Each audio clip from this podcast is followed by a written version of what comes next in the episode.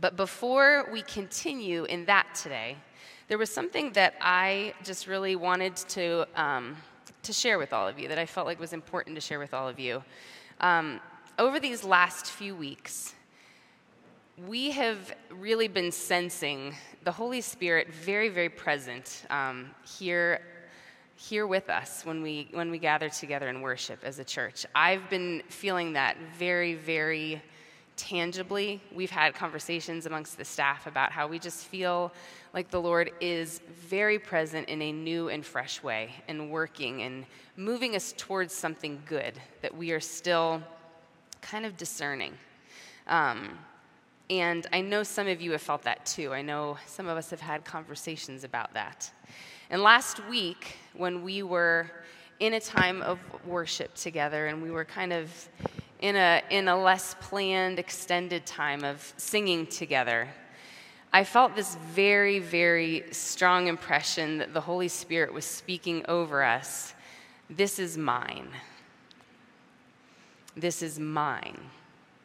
And it was, um, it was this declaration that He alone has authority in this place, that He alone has authority in our lives, that He has no rival or equal, and that whatever other powers may be at work in this city, in this neighborhood, in this building, within our church, within our families, within our own lives, that He alone has the ultimate authority, and that He has territory that He is inviting us into that already belongs to Him, that, is, that He's already gone ahead and prepared, that His power is already present there, and that we can have courage to follow Him forward into this territory that He has prepared. And we will continue to see if we are willing to surrender to His Spirit, that we will continue to see His hand moving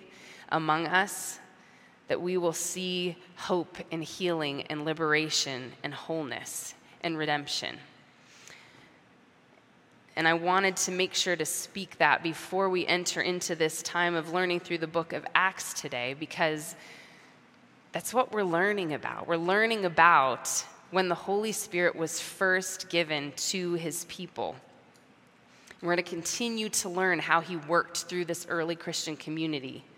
And I think it's really important for us to remember that the Spirit of God is still present and he is still working. And if we are surrendered to him, we are going to see his power and his glory displayed among us. Now, today we're going to finish up the end of Acts chapter 2, where we get to see this picture of what life practically looked like for the first Christians, for this early new forming church, right after the Holy Spirit was given to them.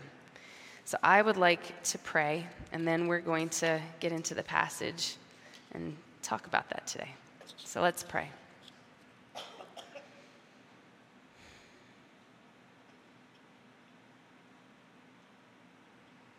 Father, would you quiet our hearts? Would you still the busyness in our minds? Would you help us to breathe deeply and receive from you? Would you remove distractions and frustrations and the things that push us down and hold us back from just being free to enter into your presence? God, help us to know that you are close, that you love us, that this is yours. Pray that you would speak through the words that I've prepared today because, um, God, you know what we all need to hear and receive. We love you, Father. In your name we pray. Amen. So, this is Acts chapter 2, verses 42 through 47. I'm just going to read that, and you guys can read along on phones or screens or actual Bibles in your hands, whatever you have. They devoted themselves to the apostles' teaching and to fellowship, to the breaking of bread and to prayer. Everyone was filled with awe at the many wonders and signs performed by the apostles. All the believers were together and had everything in common. They sold property and possessions to give to anyone who had need. Every day, they continued to meet together in the temple courts. They broke bread in their homes and ate together with glad and sincere hearts, praising God and enjoying the favor of all the people. And the Lord added to their number daily those who were being saved. Now, this is something called a summary passage, and it's not that unique. These happen in kind of a recurrent pattern throughout the book of Acts. And they kind of follow this pattern where we read that the people come together in prayer and seeking the Lord. And then the Holy Spirit comes and moves in a way that is very distinctive, involves miraculous signs and wonders. And then one of the apostles or leaders of the church explains what's going on and why. And then we get these summary passages that are just kind of like a little vignette that says, and this is what life looks like now, in light of all of that. And in this summary passage in Acts 2, what has just happened before this is the Holy Spirit has just come, and Peter has explained to people what it all means. And right before this, we read that 3,000 new people have just been added to this community of believers. And in this passage, we see this description of the early church living their lives together, oriented around four things learning from the teaching of those who had been with Jesus, so the apostles' teaching fellowship or life shared together, where possessions and resources in particular are shared generously among them. The breaking of bread and gathering for meals together, and prayer. And this wasn't just how things were when they like came together for church once a week. This wasn't an event. We see these words like every day they continued to meet together and they had everything in common. This was what their entire lives had become oriented around. And this way of living where people share intimate community, where everyone's needs are met, where people are gathering together around tables and experiencing joy in each other's presence, experiencing awe at the wonders that God is doing. It sounds pretty beautiful, doesn't it? But I think if we're honest with ourselves, if we really stop and try to envision like the daily lived reality of life and community like this, we've got to acknowledge something that might present a challenge for us. I think that really living this kind of way would involve a lot of releasing our ideas of control, of loosening our grip on our own individuality on our perceived rights to our own space, our own stuff, and our own autonomy. So here's a question for us What could lead a group of people to actually live like this? Now, remember, in a summary passage like this, the key to understanding what's going on is the stuff that came before it. So, to really understand how they got here, we really need to understand who they are and what brought them to this place. So, who is this early church? Now, obviously, some of these people are the apostles, the people that we've previously known as the disciples.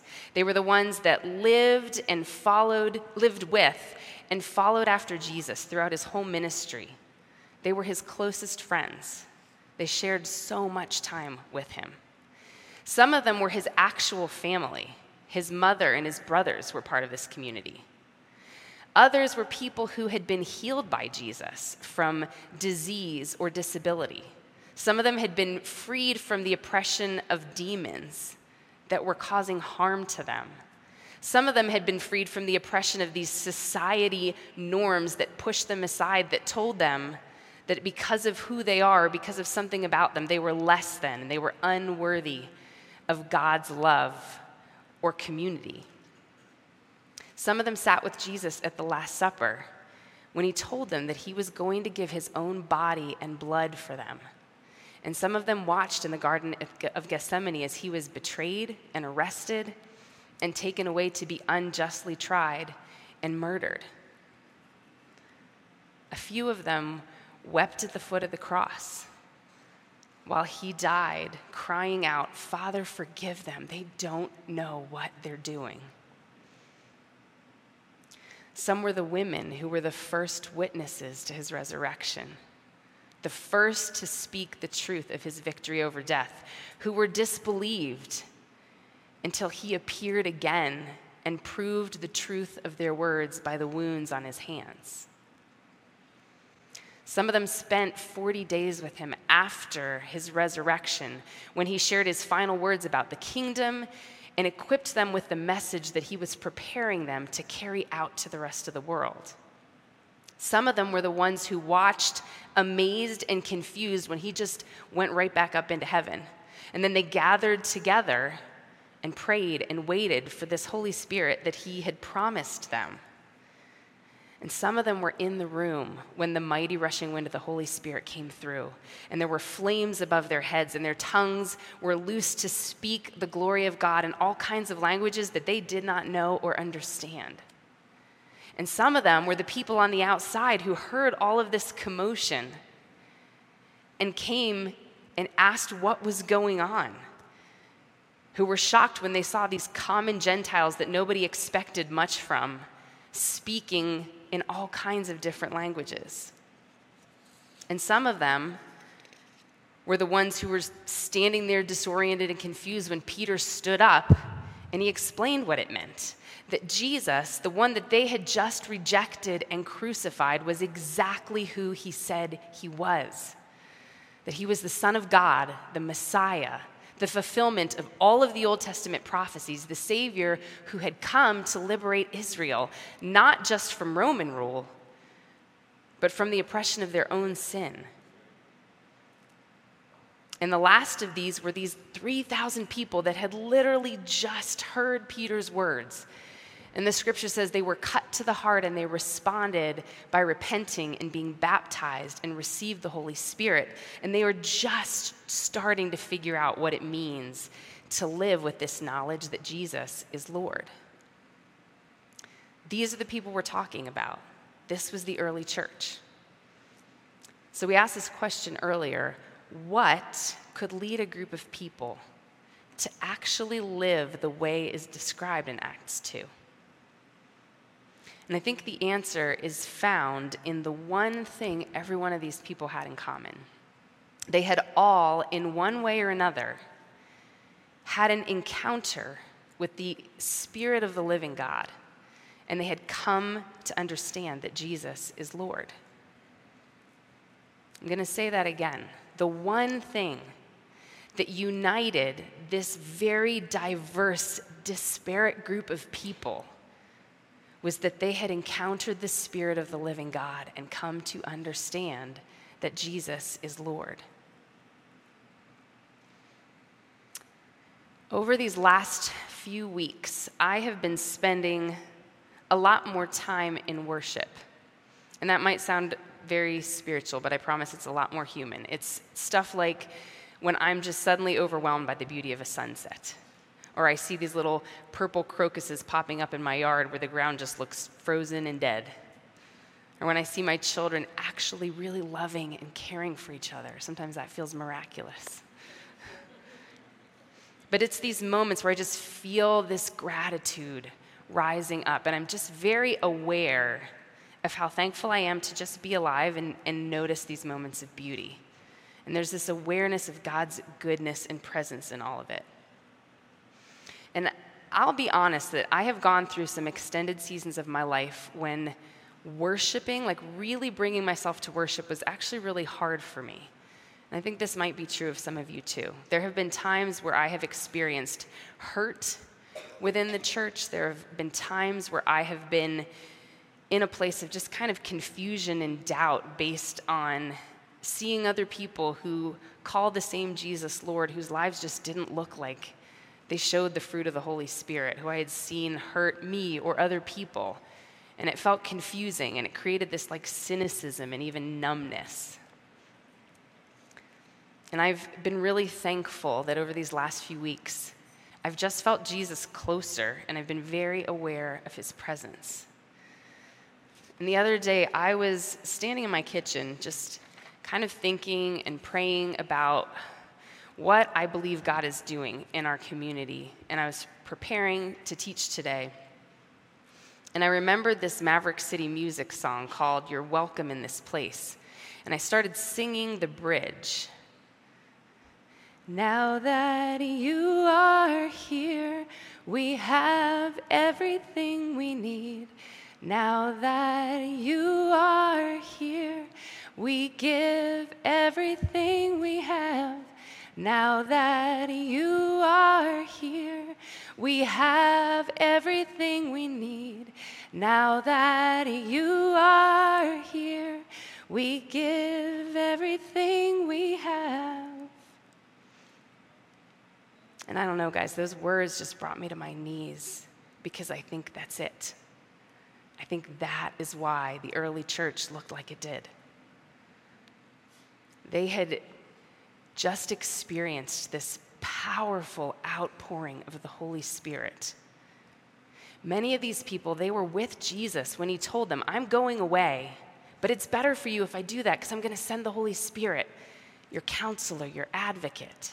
And I'm sure if they were to be in that room with Jesus and hear that, I feel like it would have been really hard to trust that that was true. I feel like it would have been really hard to believe that anything could be better than just sitting in the physical presence of Jesus in the flesh. But then it happened. He died and he rose again and he ascended back to his Father, and they waited for this thing that he told them about that they really couldn't even begin to understand. And then the Spirit came like, like a mighty rushing wind, blowing right through all of their structured and defined ways of practicing religion by following rules. And he blew right through all of their ways of living and family and community that were defined by these like separations and hierarchies of power and proper society. And he blew right through all of their ways of managing their possessions and their property and their resource, just disrupting and pulling apart all of their expectation and understanding about how everything is supposed to work. Now that he is here, they have everything they need. Now that He is here, they can give everything they have. Now they realize they don't have to spend their lives chasing after position or status or power because Jesus is over all and through all and in all. He is Lord, and in his kingdom, the last shall be first and the first shall be last. Now they understand that this freedom from the oppression of sin is real because death could not hold him. And now his spirit is in them. Now they're learning they can gather around a table and have a meal together, not to try to figure out who's the most important by the seat that they're sitting in, but so that they can all be nourished in body and spirit together, remembering the body of Jesus broken for them and the blood of Jesus poured out for them. They're learning they can even sit at the same table, bumping elbows and sharing bread with all kinds of people they have always been told they have to keep at a distance. Because in the kingdom of God, they're all equals, they're all brothers and sisters. Now they can see that their resources and their possessions are not theirs to hold tightly for security or control, but they're theirs to give freely to alleviate poverty and need and draw people into a life lived together. I've been reading this commentary on the book of Acts that I love. It's by an author and theologian named Willie James Jennings, who's an associate professor of systematic theology and Africana studies at Yale Divinity School. And I love the way he describes this new shared life of the early church. He says this People caught up in the love of God not only begin to give thanks for their daily bread, but daily offered to God whatever they had that might speak that gracious love to others. What is far more dangerous than any plan of shared wealth or fair distribution of goods and services is a God who dares impose on us divine love. Such love will not play fair. In the moment we think something is ours or our people's, that same God will demand we sell it, give it away, or offer more of it in order to feed the hungry, clothe the naked, or shelter the homeless, using it to create the bonds of shared life. These bonds of shared life challenged possessiveness and eliminated need. They broke through all of the boundaries of social class and race and ethnicity and gender and ability. In that shared life together, they came together in large groups in the temple courts to listen to teaching. And then they came together in smaller groups in each other's homes to seek God in prayer these bonds of shared life brought them around each other's tables, living together with glad and sincere hearts. And as they lived together like that, other people noticed. People that were outside this newly forming Christian community saw something distinctive and beautiful and appealing. And we read that as they lived their lives in this way that created favor in the people around them, as they lived their lives in awe of these miraculous signs of wonders that the Holy Spirit was doing in their community, the Lord added to their number daily those who were being saved. And this wasn't like some church growth strategy or some campaign to get more giving and build a bigger platform. This was lives being transformed and rescued by the very real love of Jesus and the Spirit of the living God. People being saved and the kingdom of God expanding exponentially. All because of the way the church lived and loved each other. This was the church in its beginnings.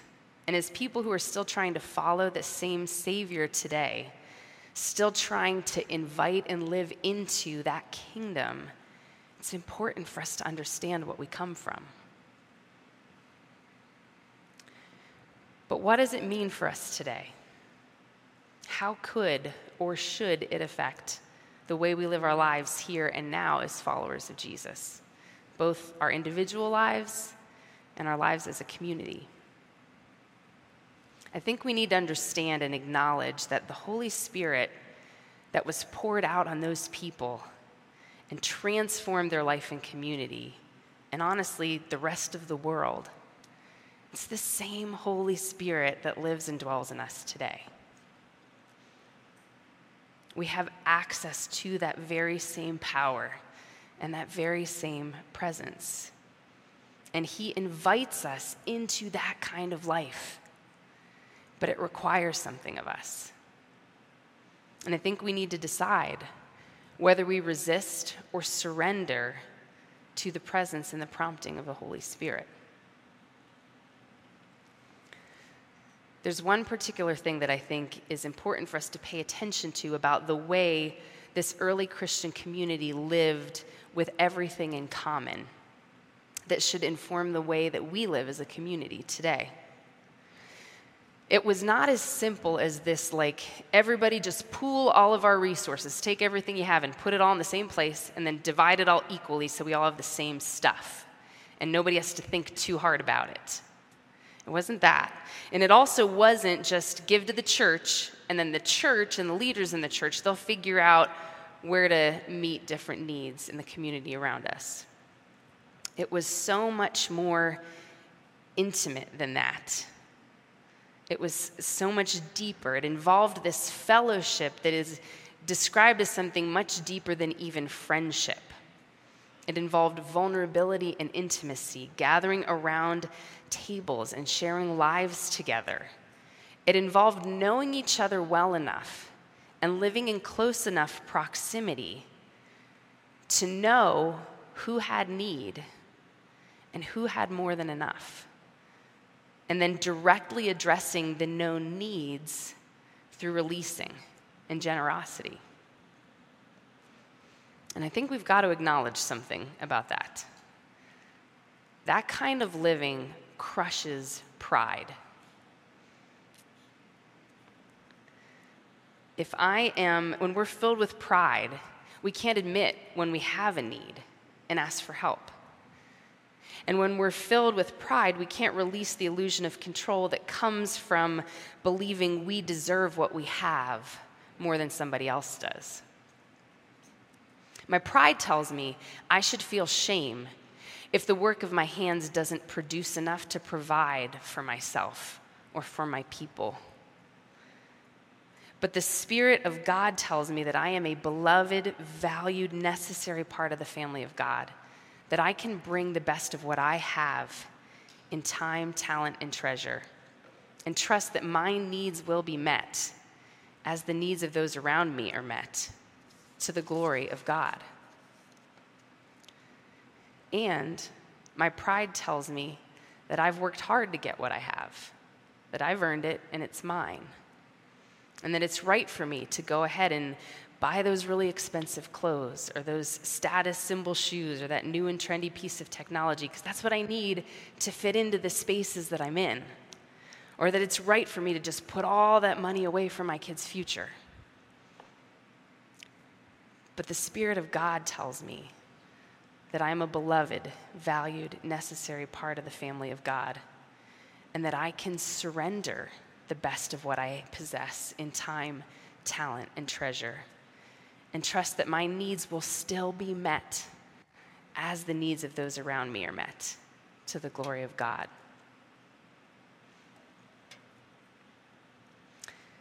The Holy Spirit of God is with us, church. Now that He is here, we have everything we need. Now that He is here, we can give everything we have. Will we resist or surrender to the Holy Spirit as He leads us? Because here's the thing surrendering can get really messy. It feels very risky and uncomfortable, maybe even foolish. But now that God is here, we have everything we need. Now that He is here, we can give everything we have. Let's pray.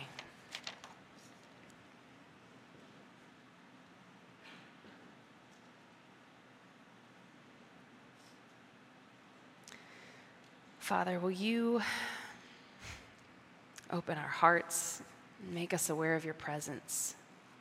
Would you free us from all of the things that hold us back from really fully surrendering to the invitation of your Spirit to live as people liberated from bondage to all ideas about how things are supposed to work, how we're supposed to possess things and take care of ourselves? God, lead us forward as a community Help us to be a people who embodies the presence of your Spirit, who lives open handed, who gives and shares freely, who receives freely. And I pray that the way that we live together and love one another would invite other people into your presence, into the knowledge that you are Lord, that you love them, that you are alive. Thank you for your goodness, Father, and your faithful presence. In your name we pray. Amen.